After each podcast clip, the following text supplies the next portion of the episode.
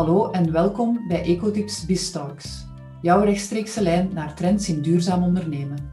Ik ben Hilde de Wachter en vandaag luister je naar een interview met Jan van den Hende van Werner en Mertz.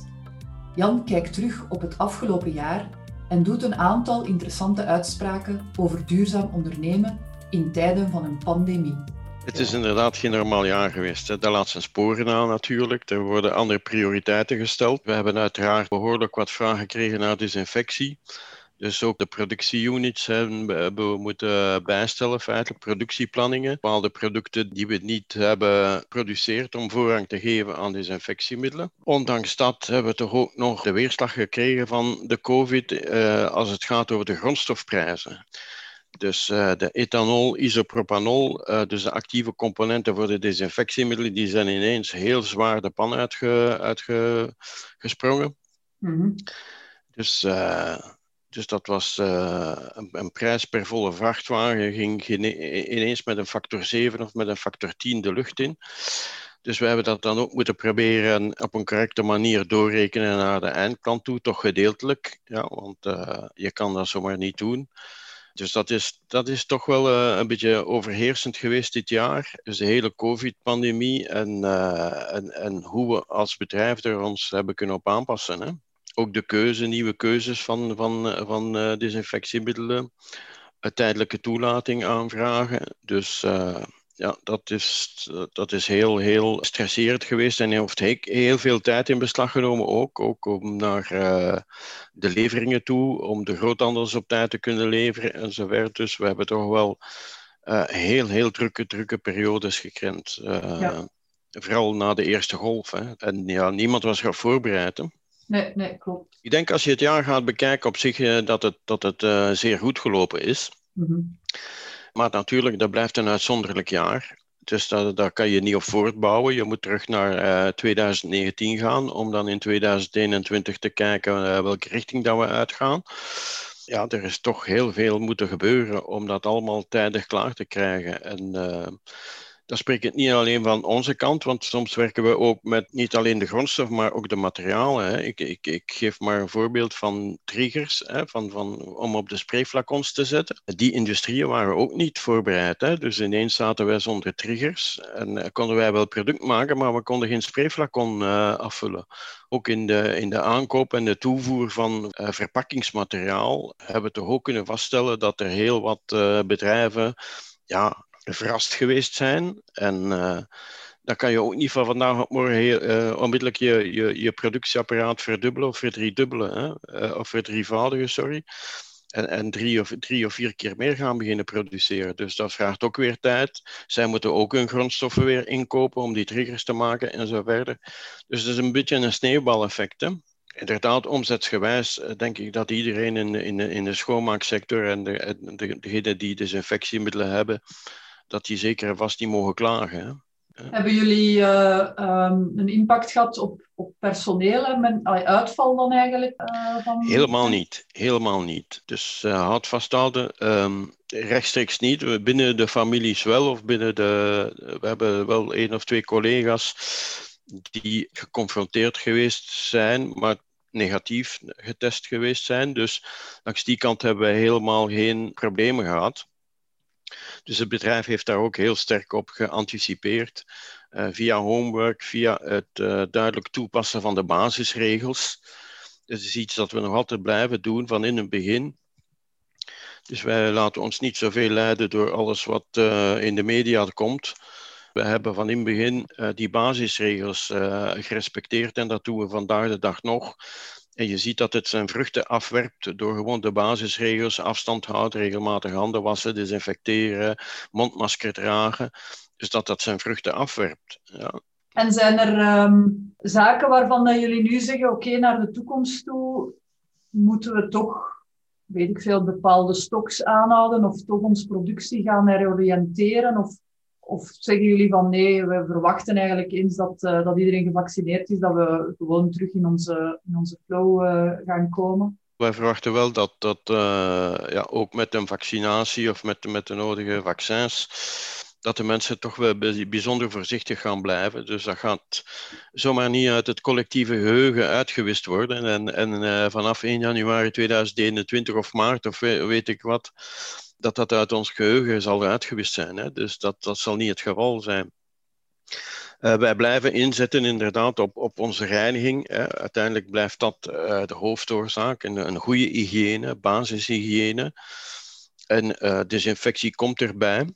Ja, Werner Merz is, is gekend om zijn focus op, op duurzaamheid. Hebben jullie dat een beetje moeten laten varen in het afgelopen jaar? Of is dat gelukt om dat toch te combineren met de gewijzigde situatie?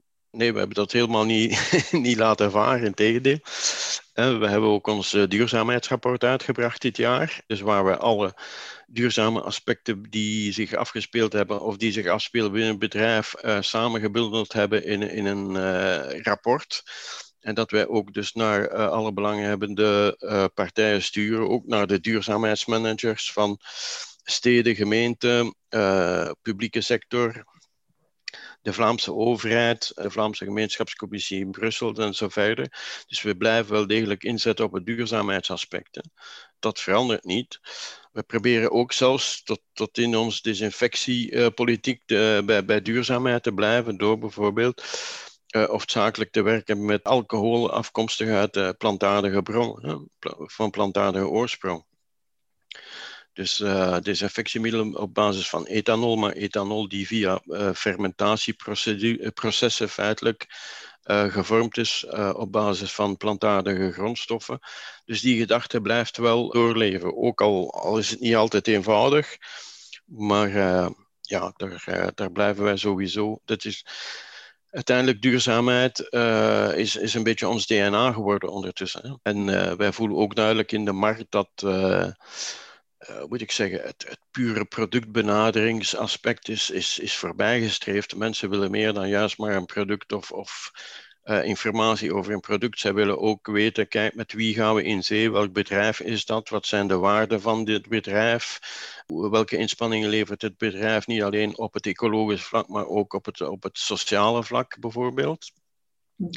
En dat is ook een, een, tendens die wij nu ook zien in public tenders bijvoorbeeld. Er zijn heel wat steden en gemeenten die ook uh, wat meer aandacht hebben over of voor de inspanningen die het bedrijf doet op, op het sociaal vlak. Dus je ziet dat, dat ja, die duurzaamheid toch uh, begint in te sijpelen, ook bij, bij steden, gemeenten. Uh, ook OCMW's, waar ja, bij, bij het schrijven van, eh, van de public tenders of van de aanbesteding daar toch meer en meer aandacht voor komt. Ja. Hebben jullie uh, ja, het afgelopen jaar ook nieuwe markten zien ontstaan? Of, of juist dus sectoren die juist meer daarnaar uh, gaan vragen zijn? Of, of, is dat een beetje verder geëvolueerd zoals het, zoals het afgelopen jaren was? Ja, voor ons is het, uh, het is, uh, verder geëvolueerd zoals de vorige jaren. Het enige wat wij dit jaar gezien hebben, dat we toch wel een soort versnellingseffect gekregen hebben. Uh, vroeger zag je dat met mondjesmaat het duurzaamheidsaspect naar boven komen. En dit jaar, waarschijnlijk ook door de COVID, hè, zijn ook niet naïef. Ja. Maar zien we dat, dat heel wat, uh, moet ik zeggen, bedrijven of openbare besturen die, die uh, public tenders uitgeschreven hebben, die daar toch wel ineens ja, veel aandacht beginnen aan te besteden. Ja. En vroeger was dat eerder, de vorige jaar was dat eerder, eerder met mondjesmaat. En dan zei hey, die stad vraagt nu ook iets over duurzaamheid. En nu zit het praktisch in elke public tender. Ja. Dus uh, je, ziet wel, uh, je ziet wel een soort versnellingseffect of bewustzijn uh, van, van duurzaamheid. ja, de kop opsteken overal nu. Hè. En iedereen, iedereen is er effectief mee bezig. Ja. de impact van de plas plastic tax 2021. Um, ehm, ik weet niet wat jullie visie daarop is. Ja, we, we, hebben daar een, een, een dubbel gevoel bij. in die zin, oké. Okay, ehm, het is duidelijk dat het corona-herstelfonds, uh, die 750 miljard, die moet van ergens komen. En dat uh, Europa daar uh, inspanningen voor vraagt, lijkt mij ook logisch. Plastic tax is daar één van. waar wij nu een beetje voor vrezen is dat wij nog, wij zien nog altijd niets in of, of we hebben geen duidelijk beeld over hoe men dat in de praktijk uiteindelijk gaat um, verrekenen en gaan toepassen. Je kan dat op twee manieren doen of op verschillende manieren. Wij hadden een beetje in het begin een, een goed gevoel daarbij omdat wij uitgegaan zijn van het feit dat, kijk, met die plastic tax gaan meer en meer bedrijven bewust worden dat, uh, dat men, uh, ja, moet ik zeggen, ten opzichte van, uh, van onze plastic een andere benadering moet hebben. de rechtlijnige benadering make, take, waste is volledig voorbijgestreefd. En meer bedrijven gaan beginnen nadenken als ze die plastic tax moeten betalen om naar alternatieven te gaan kijken. Uh, al dan niet plastic, maar dat is, uh, zolang dat het, moet ik zeggen, ecologische alternatieven zijn, is dat, is dat uiteraard mooi. Nu spreekt men ook al om die plastic tax niet te gaan doorrekenen aan bedrijven, maar gezamenlijk elk land in zijn totaliteit of het land op zich die tax laten betalen aan Europa. En het land moet dan zelf bepalen, elk land afzonderlijk zal dan zelf moeten bepalen bij wie ze dat geld terug gaan verhalen. En dan eh, heb ik dan weer het gevoel dat het een beetje afgeschoven wordt naar de burger en dat wij allemaal weer een extra belasting gaan betalen. En dat het doel wat wij initieel in, in gedachten hadden om bedrijven meer bewust te, te maken om, om uh, het geweer van schouder te veranderen, dat dat doel uh, een beetje voorbijgestreefd of voorbijgegaan wordt. En dat, vinden we, dat zouden we dan weer jammer vinden. Maar goed, het is nu te vroeg om daar nog een uitspraak over te doen. Wij hopen dat het eerste scenario waar uh, bedrijven meer bewust zijn van hun rol binnen de samenleving om, uh, om te gaan recycleren en zo verder, dat, uh, dat men daar meer de nadruk gaat op leggen. Over recycleren van, van plastics uh, gesproken. Ja, ik weet in volle COVID, eerste, eerste golf dan, dan waren ook de recyclagebedrijven die steen en been ploegen van ja, we hebben de, de olieprijzen ingestort, dus we krijgen onze materialen eigenlijk niet meer kwijt. Ja, dat is eigenlijk iets dat al jaren eigenlijk uh, herhaald wordt van hè, we produceren wel gerecycleerde materialen, basisgrondstoffen om ja, nieuwe plastics en zo van te maken, nieuwe flessen, nieuwe verpakkingen. Maar er is niemand die ze wilt. Hoe is dat voor jullie het afgelopen jaar geweest? Is die prijs inderdaad ingestort? Ja, hoe zien jullie dat? Want dat is altijd een, er wordt daar altijd op dezelfde nagel geklopt, maar ik heb ook niet de indruk dat er, dat er uh, vooruitgang geboekt wordt. Terwijl jullie gewoon jullie ding wel blijven doen. Dat is ook een beetje gerelateerd aan de manier waarop je de zaken aanpakt. Hè? Uh, kijk, uh, het is niet uh, de eerste keer dat olieprijzen uh, schommelen. En dat uh, polyethyleen, polypropyleen uh, van, van aardoliebasis goedkoper is dan, dan het gerecycleerde polypropyleen of polyethyleen of, of, of PET. Maakt niet uit. Dus dat is geen nieuw feit. Dus ik denk dat bedrijven die nog altijd duidelijk gericht zijn op winstmaximalisatie en, moet ik zeggen, eh, trimestriële cijfers moeten publiceren om uh, hun aandeelkoers uh, te ondersteunen. Ja, die, die, die gaan blijven verder gaan naar het goedkoopste, naar de goedkoopste oplossing. Ja, en die zullen altijd blijven werken met die, die, die petroleumgebaseerde verpakkingen als je niet uh, die ingesteldheid hebt zoals wij om te zeggen, kijk, uh, wij willen absoluut iets doen aan het recyclageprobleem en wij willen plastic gaan hergebruiken. Ook al kost het ons wat meer geld en moeten we wat minder winst maken, uh, dan nog gaan we daarin verder, omdat wij het onze taak vinden binnen de samenleving om die zaak aan te pakken. En zoals u zegt, uh, wij blijven uh, met gerecycleerd plastic bezig. Het uh, probleem dat we nog altijd hebben is om voldoende hoogkwalitatief gerecycleerd materiaal te hebben. Ja, en daar wringt het schoentje heel dikwijls. Dus het is niet van, ja, we hebben plastic verpakkingen en we gaan het recycleren. Wij zijn ook bijzonder kieskeurig in, in, in de plastic materiaal dat wij gaan gebruiken. U weet ook dat plastic materiaal dikwijls vervuild wordt door andere componenten. Laat ons maar de kleurstof nemen, bijvoorbeeld. Ja, maakt de recyclage heel moeilijk. Ja. Mhm. want je hebt dan een gele kleurstof en dan heb je polyethyleen met een blauwe kleurstof en dan heb je nog een, een fles die, die, die, die groen gekleurd is en dan nog een die geel gekleurd is en zo verder. Dat maakt het heel moeilijk om te recycleren. Uh, dus daarom dat wij uh, ja, vooral gaan naar de PET, omdat die volledig transparant is, en naar polyethyleen zonder kleurstoffen. Dat maakt het recycleren uiteraard veel gemakkelijker. Hè? Ja.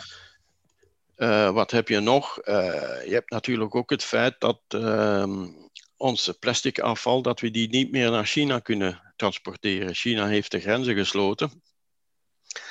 Uh, dus wij zitten nu in Europa uh, ja, opgeschept met onze eigen afval en nu moeten we zelf maar een oplossing uh, komen. Um, wat niet zo slecht is, um, want je moet toch ook ergens toegeven dat op het ogenblik dat wij onze afval naar China transporteren, of transporteerden, hebben ze in China dat een beetje om, ja, verwerkt, die afval ik noem dat een beetje ja, een, een, een veredelde afvalvorm gemaakt. En materiaal eruit gemaakt en dat materiaal hebben ze terug op de Europese markt gebracht. Het probleem is dat het materiaal uh, een heel korte levensduur heeft, ja, omdat het uh, ja, van, van die veredelde afval, uh, moet ik zeggen, de eigenschappen waren niet verbeterd ervan.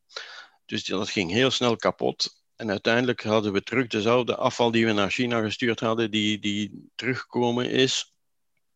Dat we twee of drie keer kunnen gebruiken hebben en dan was het terug afval. Dus um, ik denk dat er gewoon in de toekomst moet ingezet worden, enerzijds op hoogkwalitatief uh, basismateriaal, dus zo weinig mogelijk bezoedeling om het recyclageproces te vergemakkelijken, om hoogkwalitatief verpakkingsmateriaal te kunnen maken of gerecycleerd materiaal te kunnen maken. Of het dan voor verpakkingen moet dienen of iets anders, dat maakt niet uit, maar het moet wel hoogkwalitatief zijn. En uh, de nadruk zal daar moeten liggen in de toekomst dat men die producenten ergens gaat uh, bijsturen en bepaalde uh, ja, verpakkingsmaterialen die, die niet gemaakt zijn of niet geproduceerd zijn om meerdere keren gerecycleerd te worden, om, om, om dat aan te gaan inperken. Dat zal de toekomst moeten zijn. Ja. En, en zie, zie je daar uh, bij de recycleurs uh, of recyclagebedrijven, zie je daar een evolutie naar dan meer opschalen, of kwalitatiever maken? Of blijft dat eigenlijk nog, uh, nog hetzelfde en wordt er ja, eerder gekeken naar zoveel kunnen we recycleren en niet wat kunnen we er daarna dan mee doen? Of wie gaat het dan daarna kopen? Ik denk dat dat moeilijk is. Uh, ik kan natuurlijk alleen maar spreken voor waar wij ons verpakkingen halen. Hè. En het Duitse systeem, het, het uh, groene punktsysteem en, en het, of het duale systeem, maar, ja, maar het, is, het is dezelfde organisatie. Uh, wij hebben de samenwerking met hen opgezet. En, dus wij halen ons recyclaat van, van, van daaruit feitelijk. En zoals, zoals altijd binnen het hele duurzaamheidsprincipe, kan je alle, alles alleen kan je niet meer doen. Dus je, je moet samenwerken met partners. En uh, als je op een, op een degelijke manier kunt samenwerken met partners en met uh, partners die hetzelfde nastreven dan je eigen bedrijf, ja, dan, dan, kan, dan gaan we sowieso de richting uitgaan naar hoger uh, kwaliteitsmateriaal dat makkelijker zal gerecycleerd kunnen worden en dat ook meerdere keren zal gerecycleerd eh, worden. Maar iedereen in de, in de hele keten moet zich daarvan bewust zijn. Ja. Dus uh, wij hebben het geluk dat we die samenwerking hebben kunnen opzetten. Of het geluk, of we hebben er ook werk van gemaakt natuurlijk om die samenwerking op te zetten. Dat is niet van, vanzelf gekomen. En uh, daar, daar uh, plukken we nu de vruchten van. En wat meneer Schneider, onze, onze eigenaar, altijd uh, probeert te doen, is het voorbeeld te geven. Uh, te bewijzen hoe het wel kan, in de hoop dat andere bedrijven mee op de wagen springen en dat we samen uh, in diezelfde richting gaan. Ons hele recyclage-initiatief en alles wat wij daar rond doen, is, is niet iets dat gepatenteerd is. Hè. Dat, dat staat open, iedereen mag daaraan meedoen, iedereen is welkom om mee te doen. Uh, het belangrijkste is dat we allemaal in dezelfde richting beginnen denken en in dezelfde richting beginnen gaan. En dan uh, denk ik dat we heel veel kunnen realiseren. Ja. Zijn er bepaalde nieuwe producten of nieuwe diensten die jullie gaan, uh, gaan aanbieden, um, geënt op de crisis, of misschien helemaal niet, dingen die jullie al van plan waren, uh, die zich verder gaan ontwikkelen? Um, ja, we zitten nu ook um, nog altijd in de verpakkingssector aan het werken. Enfin, uh, op het vlak van onze verpakkingen. Dus waar we ook uh, meer en meer gaan inzetten op, op, op dat recycleren feitelijk. Hè? En, en ook op het maken van minder verpakking. Ehm, we hebben daar twee, twee concepten waarmee we nu bezig zijn. De eerste zijn de pouches. Hè? We gaan meer en meer overschakelen naar de, de, de navulzakken. Omdat dat natuurlijk veel minder plastic nodig heeft. Veel minder verpakkingsmateriaal. We hebben ook samen met uh, het bedrijf Mondi een pouch ontwikkeld waar wij uh, uit monomateriaal, dus dat ook mag, heel makkelijk te recycleren is.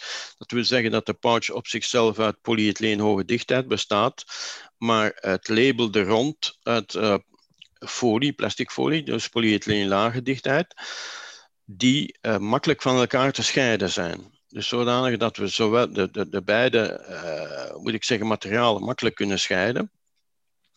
Maar de pouch op, op zich is dus duidelijk uit monomateriaal, enkel uit polyethyleen, hoge dichtheid. De meeste pouches nu nog altijd bestaan uit verschillende materialen, twee, drie lagen van verschillende materialen.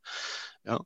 En uh, dat maakt recyclage heel moeilijk. Dus voor onze, voor onze activiteit kunnen we dus zeker uh, werken met monomateriaal, wat de recyclage weer veel uh, gemakkelijker zal maken. Uh, we werken ook samen met een Siegwerk, um, een, een inktenproducent, aan dit concept, die um, inkten heeft ontwikkeld die volledig biologisch afbreekbaar zijn.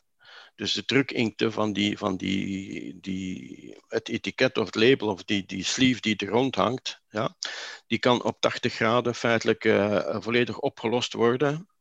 Dus uh, van, van, van die folie. Uh, dus die folie komt dan uh, volledig gewassen in perfecte staat terug uit het bad. En kan zo dus gerecycleerd worden. De, en de, en de, inkt is uh, nadien volledig biologisch afbreekbaar. Dus dat zijn toch wel, um, hoe moet ik zeggen, interessante ontwikkelingen naar de toekomst toe, waar we nu uh, de, eerste, uh, de eerste pouches van op de markt brengen. Um, hoe het zal gaan in verband met de recyclage van de pouches in de toekomst toe, dat, uh, dat moeten we nog even verder gaan bekijken. Maar voor ons is het belangrijk nu dat we het kunnen doen met minder materiaal. Dat we kunnen doen met uh, monomateriaal dat makkelijk recycleerbaarder is. En dat we ook met drukinkten werken die volledig biologisch afbreekbaar zijn. Ja. Een tweede mogelijkheid die om, dat we nu doen met pouches, uh, 2 liter, um, is om als navulverpakking feitelijk. We hebben nu uh, onze 1 liter flessen en onze 5 liter cans. 5 liter cans om te gaan navullen uh, in de 1 liter fles, om niet altijd die 1 liter flessen weg te gooien en zo verder. Zo kunnen we het hergebruik stimuleren van die liter flessen. En wij zijn nu ook dus met een project bezig om uh, 2 liter pouches te maken. Dus uh, pouches met 2 liter inhoud, om de 1 liter flessen na te vullen. Ja. Dat zou natuurlijk ook zo'n pouch weer veel minder uh, um, materiaal nodig in vergelijking met een 5 liter can. Dat weegt veel minder. Uh, dat heeft natuurlijk ook weer eens een, een positieve invloed op, op transport. Uh, dus dat zijn nu wel, moet ik zeggen, twee projecten die we in de markt brengen en die we verder uitwerken. Ja, oké. Okay. Die cans die werden, of die worden uh, op het eigen bedrijfsterrein gemaakt. Dus ah, ja, dat, okay. dat, is al heel lang. Dus dat is wel ook een. een uh, uh, wel, wij gaan er wat iets makkelijker over. Maar uiteindelijk is het toch wel een hele realisatie. In 1995 heeft onze eigenaar, meneer Schneider, ook gaan samenzitten met Alpla, die de verpakkingen maakte. En zij hebben dus samen besloten om in plaats van altijd met transportwagens of uh, vrachtwagens die verpakkingen te komen leveren in Mainz, om uh, op het eigen bedrijfsterrein in Mainz onze verpakkingen te maken. Ja? Dat scheelde natuurlijk enorm veel. Dat was direct, als je al die trajecten van het oude Alpla-fabriek naar Mainz omrekende, ja, dan had je wel tamelijk snel 250 ton brandstof die je ervoor nodig had. Ehm, en ik geloof 660 ton CO2-uitstoot. dat gerelateerd was aan die transport. Maar door uh, dat Alpla dan op ons eigen fabrieksterrein ook een, een productieunit heeft neergezet om uh, onze verpakkingen te maken, heeft natuurlijk toch wel een enorm uh, positief gevolg gehad. Waarom zeg ik dat we daar te snel over gaan? Omdat dit, dit werd gerealiseerd in 1995. Dus we waren al heel ver voor op, op onze tijd en op onze benadering van duurzaamheid. Ehm, de meeste bedrijven doen het nog altijd niet en laten nog altijd uh, verpakkingsmateriaal aanrukken van, van overal, zelfs vanuit Brazilië. Uh, dus het zogeheten verpakkingsmateriaal uit, bio, uit biomateriaal. wat natuurlijk ja, alles behalve duurzaam is. Hè? Ja een beetje te, gerelateerd aan ons succes natuurlijk, was er meer en meer vraag naar onze producten. En daar wij, zijn we een van de weinigen die, die ja, in, in, deze periode een, een uitbreiding kunnen doen heeft en een, een nieuwe productiehal heeft kunnen bouwen. Dit is ook een, een uh, gebouw dat opgetrokken is, ook binnen hetzelfde aspect van uh, duurzaamheid, van recyclage. Uh, om je maar een voorbeeld te geven, er, er, wordt, er is heel veel gewerkt geweest met gerecycleerd beton. Ja? Dus uh, beton die vroeger gebruikt werd, en die werd terug uh, tot gruis gemaakt, tot, poeder en eens kunnen hebben kunnen herwerken feitelijk om, uh, om niet betonnen palen te maken en zo verder en betonconstructies te maken van van het nieuwe gebouw of voor het nieuwe gebouw. Dus dat is uh, nog maar eens een voorbeeld dat wij kunnen recycleren en dat wij hoogstaand gerecycleerd materiaal, ook bouwmateriaal kunnen gebruiken voor het bouwen van een, van een nieuwe productieunit. Um, dus die, um, wat daar ook speciaal aan is, is dat er een, een, een, hele robotisatie gebeurd is van toevoer van materiaal. Dus dat is allemaal heel goed uitgekiend en, en gestructureerd zodanig dat, uh, dat we echt een, een, maximalisatie kunnen hebben van, van onze productielijnen. En uh, waarom is dat belangrijk bijvoorbeeld? Dat is omdat uh, meneer Schneider absoluut niet wil dat wij in drie ploegen werken. Meneer, Mainz wil, meneer Schneider wil niet dat wij nachtarbeid doen. Dus er wordt enkel gewerkt in twee ploegen. dus van 6 tot 2 en van 2 tot 10. En, uh, maar s'nachts wordt er niet geproduceerd. Uh, en dat, uh, dat zal zo blijven, sowieso. En, en ja, dat is omwille van. Het sociale aspect. Ja, ja. Okay. Het sociale aspect, gewoon weg. Ja. Dus er is altijd een ingesteldheid geweest binnen Werder en Merz om, om daar niet aan, aan, aan toe te geven. En dus dat maakt natuurlijk dat we inderdaad een, een, een bestijgende vraag, en, die blijft natuurlijk stijgen, hè, die duurzaamheid blijft een rol spelen, meer en meer. Uh, ja, dat, dat wij gewoon onze productiecapaciteit hebben moeten opvoeren. Hè. Um, er is ook nog een andere reden waarom dat, dat is dat wij ook um, met ons nieuwe productieeenheid uh, nog meer personeel hebben kunnen aanwerven. Dus uh, er zijn een, een, honderdtal nieuwe medewerkers kunnen aanwerven. Uh, dus dat uh, is ook weer eens belangrijk als bedrijf dat je binnen de samenleving je verantwoordelijkheid opneemt en, en, en jobcreatie kunt, kunt doorvoeren.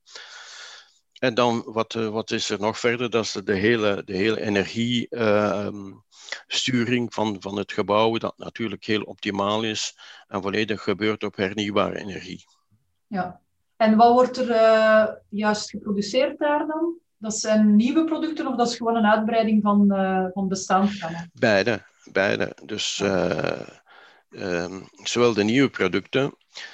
dus wij blijven onze, onze strategie verder zetten. De bedoeling was om in 2020 50% of op einde 2020 50% van onze producten of van onze ja, niet alleen van het productportfolio, maar ook van onze omzet te realiseren in ecologisch gecertificeerde producten. Uh, dus dat was de doelstelling. Is nu, heeft nu iets een knauw gekregen natuurlijk met de COVID dit jaar. Dus dat zal, uh, dat zal moeilijk worden. Maar uh, dus wij blijven die strategie verder zetten om, moet ik zeggen, ons productportfolio constant te gaan opnieuw evalueren, te kijken welke grondstoffen of alternatieve grondstoffen we kunnen gebruiken. Om formulaties aan te passen, maar ook om nieuwe producten te maken. Uh, dus, ehm, dus dat, blijft, eh, dat blijft sowieso lopende.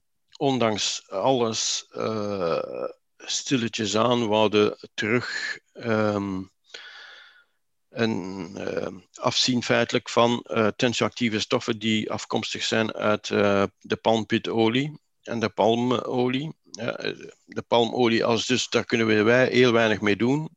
Als uh, producent van detergenten, het moet wel van de palmpitten komen en niet van de palmolie. Palmolie is hoofdzakelijk voor voeding. Um, maar uh, de samenstelling dus van detergenten die je haalt uit palmolie zijn, uh, zijn niet interessant voor ons en hebben heel weinig reinigingsprestaties. Dus Integendeel met de detergent die we kunnen maken uit de palmpitolie. En de palmpitolie is dan weer al niet geschikt voor menselijke consumptie. Dus dat is al een stukje interessanter. Maar daar blijft nog altijd, ondanks uh, ons lidmaatschap van, ehm, van de Roundtable for Sustainable Palm Oil, blijven we altijd met een vraagteken zitten over het sociaal aspect. en ehm, wij denken want dat is haast heel moeilijk te controleren, maar we, zijn, we, we denken, we zijn er praktisch van overtuigd dat in bepaalde gebieden nog altijd kinderarbeid ingezet wordt en zo verder. Dus dat heeft ons ertoe aanzetten om stilletjes aan te beginnen uitkijken naar andere alternatieven. En zo zijn we terechtgekomen bij, uh, ja, moet ik zeggen, reststoffen van uh, plantaardige gewassen die hier in Europa gedeeld worden, hè, in België, in, in, in Frankrijk, in Duitsland, in Polen. En dus op basis van de reststoffen, dus alles wat niet meer bruikbaar is, nog voor menselijke voeding of voor veevoeding, daaruit hebben wij dus toch kunnen tensioactieve stoffen halen. En uh, met die stoffen hebben kunnen uh, producten maken, dus nieuwe producten maken. En dat uh, is natuurlijk ja, op verschillende gebieden interessant. Enerzijds heb je het duurzaamheidsaspect, maar anderzijds um, werk je ook actief mee aan de biodiversiteit. Ja, want als je palmolie blijft, dan heb je enkel maar, blijf je enkel met die palmpitolie. Maar wij gebruiken nu, uh, uh, hoe moet ik zeggen, um, residuen van, van koolzaadproductie, van vlasproductie, van olijfolie ook. Maar olijfolie, dat gaat dan over het, hoe moet ik zeggen, het, het niet consumeerbare gedeelte van olijfolie. Olijfolie bijvoorbeeld wordt ook gebruikt in lampenolie. Ik weet niet of u dat al gezien hebt in, in tuinen, hè, dat men zo'n olielamp zet. Dus dat is ook olijfolie, maar dat is, uh, zijn feitelijk de restanten van olijfolie die geëxtraheerd worden met solventen en, en, die we echt niet meer kunnen gebruiken voor menselijke consumptie. Ja. Uh, dus uit, uit, al die zaken die niet meer kunnen gebruikt worden voor menselijke en dierlijke consumptie, kan men dan toch nog detergenten maken. En dat gebruiken we dan in onze producten. Ja. Dat is ook iets dat procentueel opschuift. Hè? Uh, eh, dat heeft ook weer te maken met de beschikbaarheid en de hoeveelheden. Hè. Ehm, het gaat altijd in stappen, hoe dan ook. Hè. Uh, of het nu over productformulaties gaat of over verpakkingen. Ik herinner mij dat wij onze eerste verpakkingen uh, die wij gemaakt hebben, daar zat 20% gerecycleerd materiaal in en 80% petroleummateriaal. Ja? En dan eh, een paar jaar nadien zaten we al aan 50-50. En dan hebben we het kunnen omzetten naar 80-20. Om uiteindelijk te komen aan 100% gerecycleerd materiaal. Dus die stappen die blijven wel altijd. Hè. Het gaat niet van vandaag op morgen van 0 naar 100. Je hebt die overgangsperiode uh, nodig. Dus hetzelfde met onze producten op basis van die, van die uh, grondstoffen, die detergenten. Dus je moet ook altijd, moet ik zeggen, je, je reinigingsprestaties in het oog houden. En je, want dat is nog altijd het belangrijkste. De mensen willen een product dat goed reinigt. Hè? Niet, niet, niet een product dat. Dus, en dan stelselmatig overzetten. Hè? Dus uh, dat blijft wel.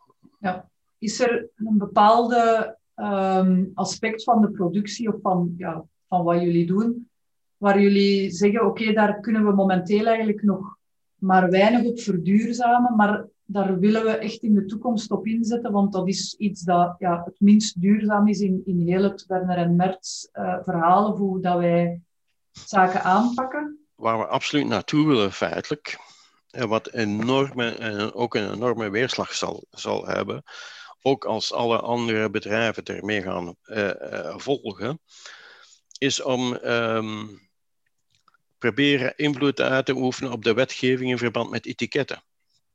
Ja? We hebben al jaren het idee om met QR-codes te werken. Ja? En dat zou toelaten als een gebruiker een fles neemt van gelijk welk product uiteindelijk. En er staat een QR-code in. En hij scant de QR-code om alle informatie te hebben in zijn eigen taal.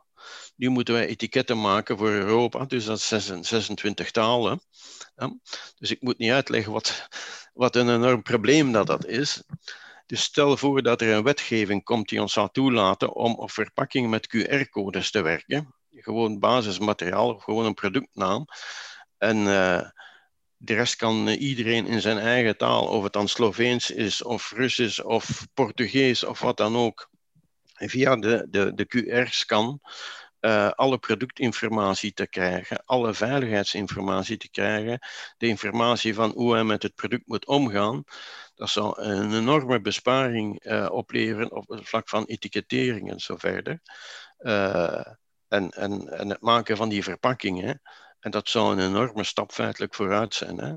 En, ook naar recycleerbaarheid waarschijnlijk. Uh... Ook qua recycleerbaarheid, hè, want als dat ook in die afwasbare inkt is, die volledig biologisch afbreekbaar is, ja, dan ga je, uh, kan je voorstellen dat op alle, alle verpakkingen, dat al die etiketten vereenvoudigd worden, of, of, of uh, ja, hè, het manier ook van rechtstreeks bedrukken hè, van de verpakkingen. Is ook belangrijk, hè? dan moeten we geen papier meer hebben, we moeten geen lijm meer hebben. Maar ook niet vergeten, in een etiket heb je tamelijk snel een, een, een honderdtal bestanddelen hè, in één etiket. Als je kijkt naar de lijm, de, de, de, de samenstellingen van de lijm, de samenstelling van het etiket, de samenstelling van de drukinkten, uh, met de verschillende pigmenten daarin, ja, dan zit je dikwijls aan, je zou versteld staan hoeveel stoffen dat er uh, nodig zijn voor het bedrukken van één etiket of het maken van één etiket. Dus als dat allemaal zou kunnen uh, opgelost worden met een QR-code, uh, ja, dan maken we een enorme sprong voorwaarts. Maar natuurlijk ook moet de wetgeving kunnen volgen. De wetgeving moet aangepast worden om ons dat toe te laten. Technisch is het haalbaar. Maar het is, uh, het is gewoon nog die, die, die, die wetgeving en, en, en, en het omzetten uh, ja, dat ons uh, op dit ogenblik wat, wat afremt. Hè. Meer info over trends in duurzaam ondernemen vind je op www.ecotips.org.